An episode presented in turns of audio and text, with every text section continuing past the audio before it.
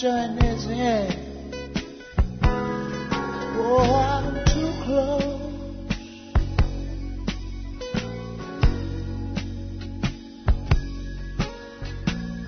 To shaking hands with all my, my, my, my, my, my friends.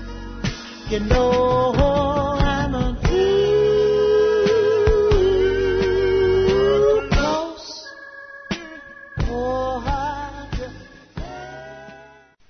Hi there, welcome to our Soul Food broadcast, a ministry of Calvary Chapel, Princeton, West Virginia.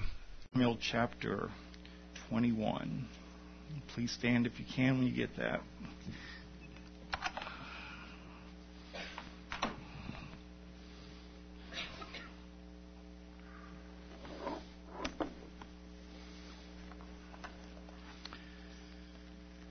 First Samuel chapter 21. Now David came to Nob to Ahimelech the priest. And Ahimelech was afraid when he met David and said to him, Why are you alone? No one is with you. So David said to Ahimelech the priest, The king has ordered me on some business and said to me, Do not let anyone know anything about the business on which I send you or what I have commanded you. And I have directed my young men to such and such a place. Now therefore, what have you on hand? Give me five loaves of bread in my hand or whatever can be found. And the priest answered David and said, There is no common bread on hand, but there is holy bread if the young men have at least kept themselves from women. And David answered the priest and said to him, Truly women have been kept from us about three days since I came out. And the vessels of the young men are holy, and the bread is in effect common, even though it was consecrated in the vessel this day. So the priest gave him holy bread, for there was no bread there but the show bread, which had been taken from before the Lord, in order to put hot bread in its place on the day when it was taken away.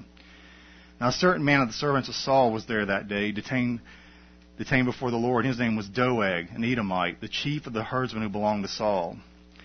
And David said to Ahimelech, Is there not here on hand a spear or a sword? For I brought neither my sword nor my weapons with me, because the king's business required haste. So the priest said, The sword of Goliath the Philistine, whom you killed is in the valley of Elah, there it is, wrapped in a cloth behind the ephod. If you will take that, take it, for there is no other except that one here. David said, There is none like it. Give it to me. Father, we thank you so much. As Lisa was praying, I just echo her prayer, Father, that everything that is said, all the songs that are sung, as we remember communion this morning, does everything that we do today, let it be glorifying to your name. We ask in Christ's name. Amen. Thank you. Please be seated.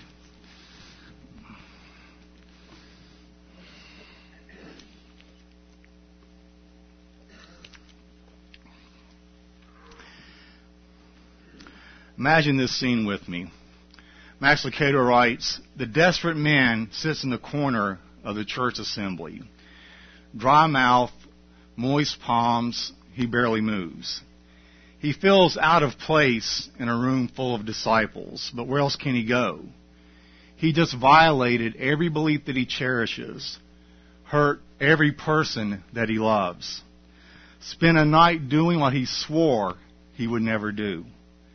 And now on Sunday, he sits and stares. He doesn't speak. He thinks, if these people knew what I did, he could be an addict, a thief, a child beater, a wife cheater.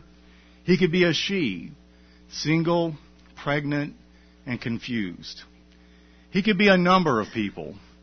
For any number of people come to God's house in these types of conditions hopeless, hapless, and helpless. How will the congregation react? Will he find criticism or compassion? Rejection or acceptance? Raised eyebrows or extended hands? David is on the lam, a wanted man in Saul's court. His young face decorates post office posters. His name tops Saul's to kill list. He runs looking over his shoulder, sleeping with one eye open, and eating with his chair next to the restaurant exit. What a blurring series of events. Was it just two or three years ago that he was tending flocks in Bethlehem? Back then the big day was watching sheep sleep. Then came Samuel, a ripe old prophet with a fountain of hair and a horn of oil. As the oil covered David, so did God's Spirit. David went from serenading sheep to serenading Saul. The overlooked runt of Jesse's litter became the talk of the town. King Arthur to Israel's Camelot years, handsome and humble. Enemies feared him. Michal married him. Saul hated him. After the sixth attempt on his life, David gets the point. Saul doesn't like me. With a price on his head and a posse on his trail, he kisses Michal and life in the court goodbye and runs. Welcome back to our study in 1 Samuel. Hope this morning will be an encouragement for anyone who has tasted from the chalice of failure. I'm speaking of those times when we tried to be strong, but instead we botched everything. And even those times when we didn't even try at all but instead stuck our tongue out at God and sinned with reckless abandon. What do we do when we finally come to our senses? How does God view us now? Is there any hope? Can we soar again with broken wings and shattered dreams? That's what we'll be looking at in the next couple of weeks. Look at verse 1 with me, please. Now David came to Nob to Ahimelech the priest, and Ahimelech was afraid when he met David and said to him, Why are you alone and no one is with you? So David said to Ahimelech the priest, The king has ordered me on some business and said to me, Do not let anyone know anything about the business on which I send you or what I've commanded you. Now I've directed my young men to such and such a place. Approximately the last third of the book of 1 Samuel is devoted to the period of King David's life when he is on the run from Saul. It might seem a little like the long chase scene at some of the movies you might watch. The hero lurches from one crisis to the next. He escapes one threat only to fall into deeper danger. One clue to the significance of these chapters of 1 Samuel is the fact that the book of Psalms contains no fewer than seven Psalms that are explicitly associated with the events that we will be studying. It may not then be coincidental that approximately a third of each of the gospel accounts in the New Testament is devoted to the last week of Jesus' earthly life. Just as about the last third of 1 Samuel is about these troubles of David. When David fled to Nob, it marked the beginning of an exile that lasted about 10 years. Now that's an easy thing to allow to roll off of our tongues. But think about that. Ten years of exile. Running for your life and hiding in caves. Not for just ten days or even ten months. That would be difficult enough. But for ten long years. Try to imagine what that would be like this morning. We need to sometimes remind ourselves that the people we read about in the Bible are real people with real feelings. This isn't fiction. These aren't characters in one of the Left Behind novels. These were people just like you and just like me. Try to keep that in mind as we make our way through David's life. Now, if you remember from a few weeks ago, at this particular point in David's history, God had shot the arrow beyond him. David was going through this situation then not because of any failure or sin that he had personally committed, but simply because of God's purpose in proving the reality of David's love, his devotion, and his faith to the Lord. The crucible of testing was to prepare David for a throne for which he had already been chosen. You see, each and every crutch in the life of David was being removed. Like it says in our PowerPoint, he was being pushed out of his comfort zone. He had a good position in the palace, but lost it. He had a wife, but lost her. He had a wise counselor in Samuel, but he lost him. He had a close and trusted friend in Jonathan, but he lost him. And as we will see at the end of chapter 21, David is also going to lose even his self-respect. One by one, the crutches of his life are being removed. But with all that said, David is not always a great role model for us. he does quite a few things that are clearly in the wrong, just as we do. And the first part of this account is clearly one of those situations. David is afraid for his life, and so he lies and he deceives. But in spite of his sin, at the end of this event, we still observe a man who is a man after God's own heart. And that ought to be our goal also this morning. Because we are human, sometimes we're going to be afraid. And sometimes that fear will lead us to do things that are clearly sinful. But the important issue is how we deal with that sin. The critical thing is whether or not we can recover from our actions and get right with God again. And this is where David's life can really help us. Interestingly, at least two Psalms originated from this very incident. They are Psalms 34 and Psalm 56. Now, Psalm 56 is a cry from David in the terrifying plight in which he found himself.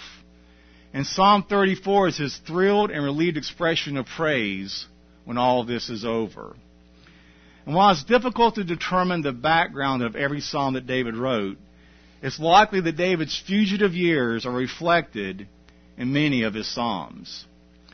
And I think it's wonderful that David wrote so many encouraging psalms during a period of great suffering. And from them, God's people today can find strength and courage in their own times of testing. For example, our Lord quoted Psalm 22:1 and Psalm 31:5 when he was on the cross. So we see that the Lord can even turn the hard times in life into a psalm. C.H. Spurgeon writes this The music of the sanctuary is in no small degree indebted to the trials of the saints. Affliction is the tuner of the harps of sanctified songsters.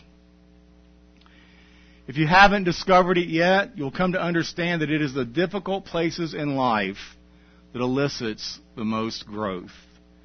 It's true that people are like tea bags. If you want to know what's truly inside them, just drop them into hot water. Unfortunately, what is inside David right now is fear that leads to deceit, and it's going to cause him a lot of problems in the next couple of weeks. I guess I better finish giving you guys the background so you can go to Cracker Barrel and beat the Baptist.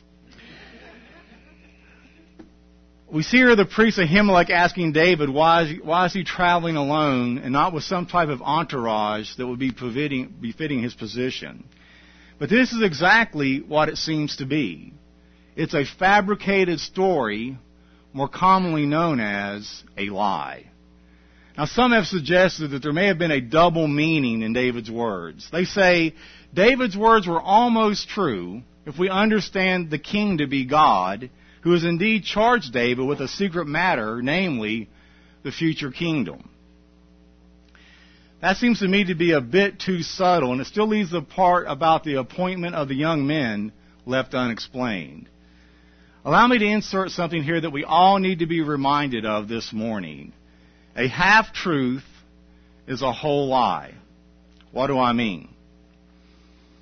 Well, anytime I lead someone to draw a false conclusion over any matter, I have lied to them, even if I technically told them the truth. Let me give you a couple of examples. You should not trust Pastor John with your children. I once saw him smack a child with his open hand. Now, in this example, the statement could be technically true. What I failed to tell you was Pastor John slapped the child on the back because the kid was choking on a hard piece of candy. Or how about this one? Someone says, I'm a really good driver. In the past 45 years, I've only gotten four speeding tickets. Well, that sounds pretty good, and that's technically correct unless the person started driving three days ago. So we can see we can be technically correct while the whole time lying through our teeth. Now David was doing exactly what he appears to be doing, which is deceiving Ahimelech in order to calm his fears and to win his trust. This deception is going to have disastrous consequences in due course, which David is lately or later going to deeply regret. David tells three lies here, one on top of another, And that's the problem with lies. When you start lying, you have to start building a whole new system of what reality is. It's like the story of the woman who stops at a grocery store to buy a chicken. The butcher reaches into the barrel and grabs the very last chicken that he has. He puts it on the scale and tells the woman how much it weighs. She says, I really need a little bit more chicken than that. Do you have any larger ones? Without a word, the butcher puts that chicken back into the barrel, gropes around as if he's finding another one. He pulls the exact same chicken out and places it on the scales. This chicken weighs one pound more, he says. The woman ponders for a second and says, You know what? I'll take both of them. Lying can get you into a lot of trouble. Or as my old black pastor used to say, Scotty, the flesh is crazy and it can get you killed. Wise words. But why did David lie? Because he was at this point afraid and he was exhibiting a lack of faith. And fear is always the enemy of faith. This is the battleground of Christian experience. But the confusing and difficult part of life is so often the providences of God seems to run completely counter to the promises that we have received from Him. Now, did God say that David would be king? Yes. So can he die? No. Should he be afraid? No. Should he lie? No. Does he lie? Yes. Why?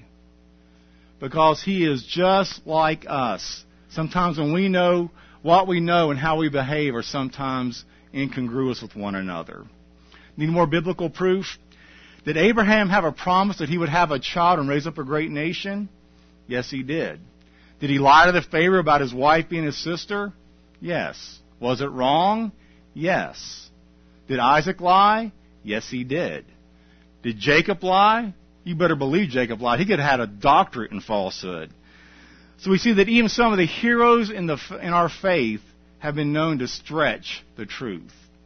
Or in church terms, they call that to evangelistically speak. Which is what happens when people ask pastors how many people go to their church. And they say about 200, give or take a few, which means they actually have about 64 people. Bottom line, lying is a part of our old nature that we should crucify daily. Listen to Colossians 3:5. Therefore, consider the members of your earthly body as dead to immorality, impurity, passion, evil desire, and greed, which amounts to idolatry. For it is because of these things that the wrath of God will come upon the sons of disobedience. And in them you also once walked. That's past tense, when you were living in them. But now you also put them all aside anger, wrath, malice, slander, and abusive speech from your mouth. Do not lie to one another, since you have laid aside the old self with its evil practices, and have put on the new self, who is being renewed to a true knowledge according to the image of the one who has created him. What am I saying? Simply, lying should not be part of our lives anymore because it's not who we are anymore. Verse 3, please. Now therefore, what have you on hand? Give me five loaves of bread in my hand, or whatever can be found. And the priest answered David and said, There is no common bread on hand, but there is holy bread. If the young men have at least kept themselves from women. Then David answered the priest and said to him, Truly, women have been kept from us about three days since I came out. And the vessels of the young men are holy, and the bread is in effect common, even though it was sanctified in the vessel this day. So the priest gave him the holy bread, for there was no bread there but the showbread which has been taken from before the Lord, in order to put hot bread in its place on the day when it was taken away. So the priest informs David that there is no common bread on hand. What's he talking about there? These are the 12 uh, loaves baked according to the regulations in Leviticus 24. These loaves were, according to the law, to be arranged on the table in the tabernacle every Sabbath day. Now, it could be implied from that, therefore, that the day David came to Nob may have very well been the Sabbath day. Just like the day that Jesus' disciples plucked the ears of grain, which we will look at here in a moment.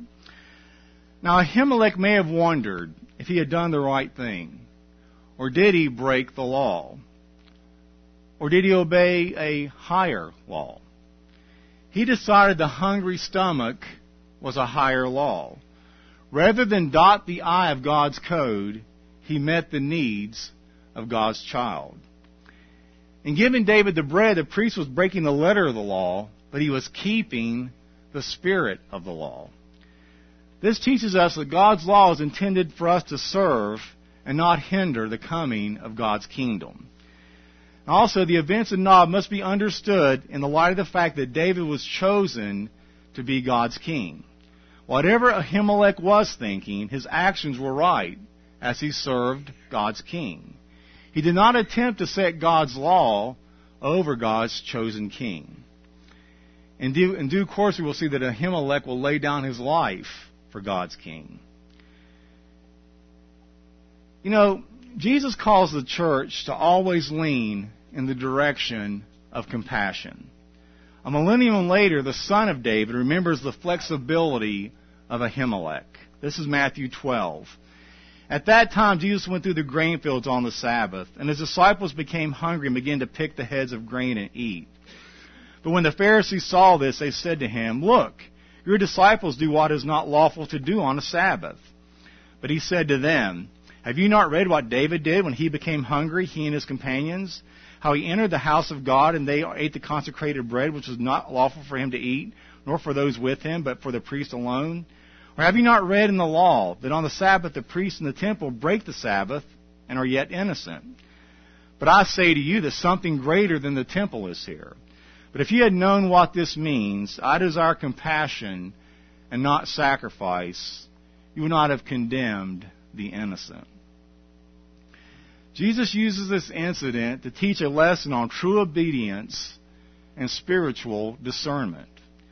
Jesus, our greater than David, reached back into the story and commends Ahimelech for what he does here. Now, why is that?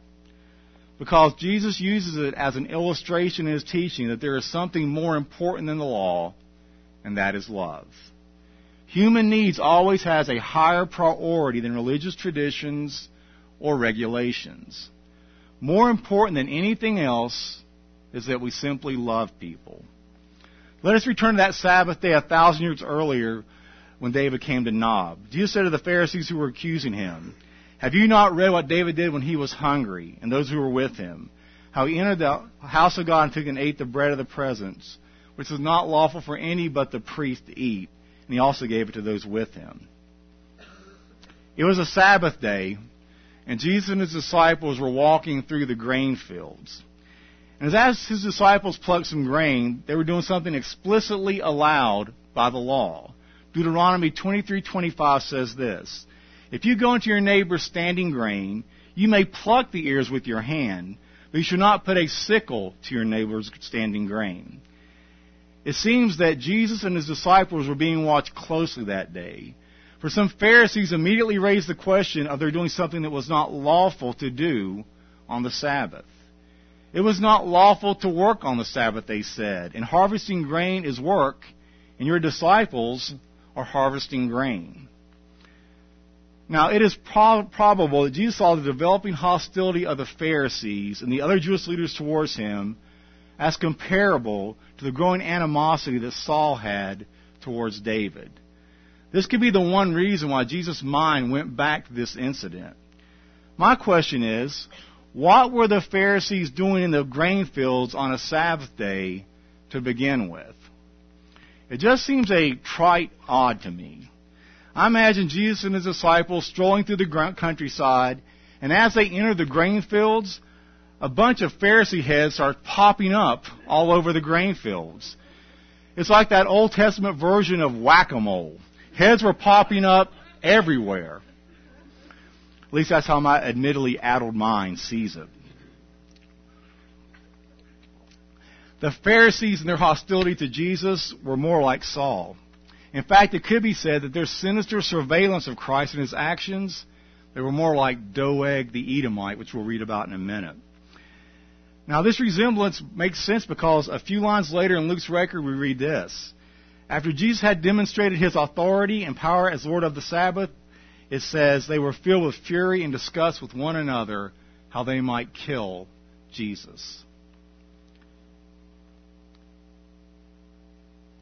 Now, the exchange that he had with the Pharisees could have easily have become a debate about what was and was not lawful to do on the Sabbath, and whether plucking some grain and rubbing them in your hands constituted threshing and harvesting.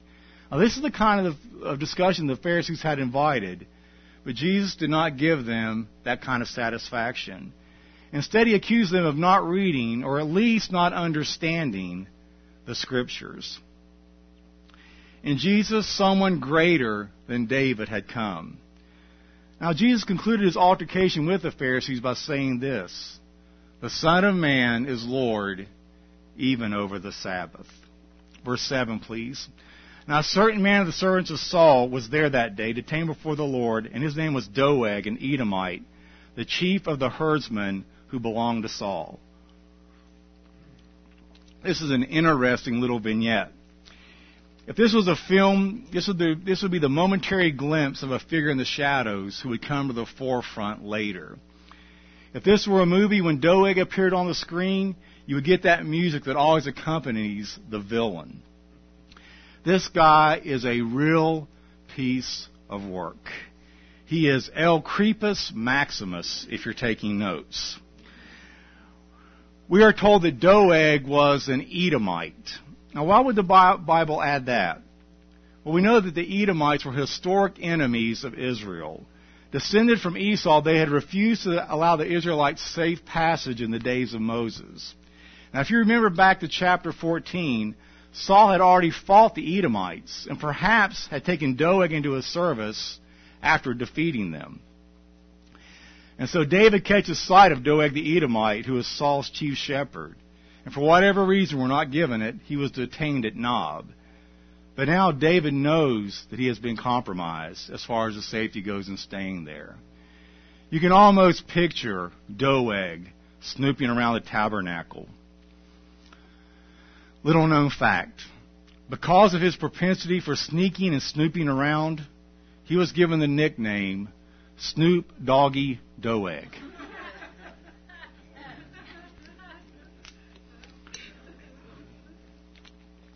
Remember that name.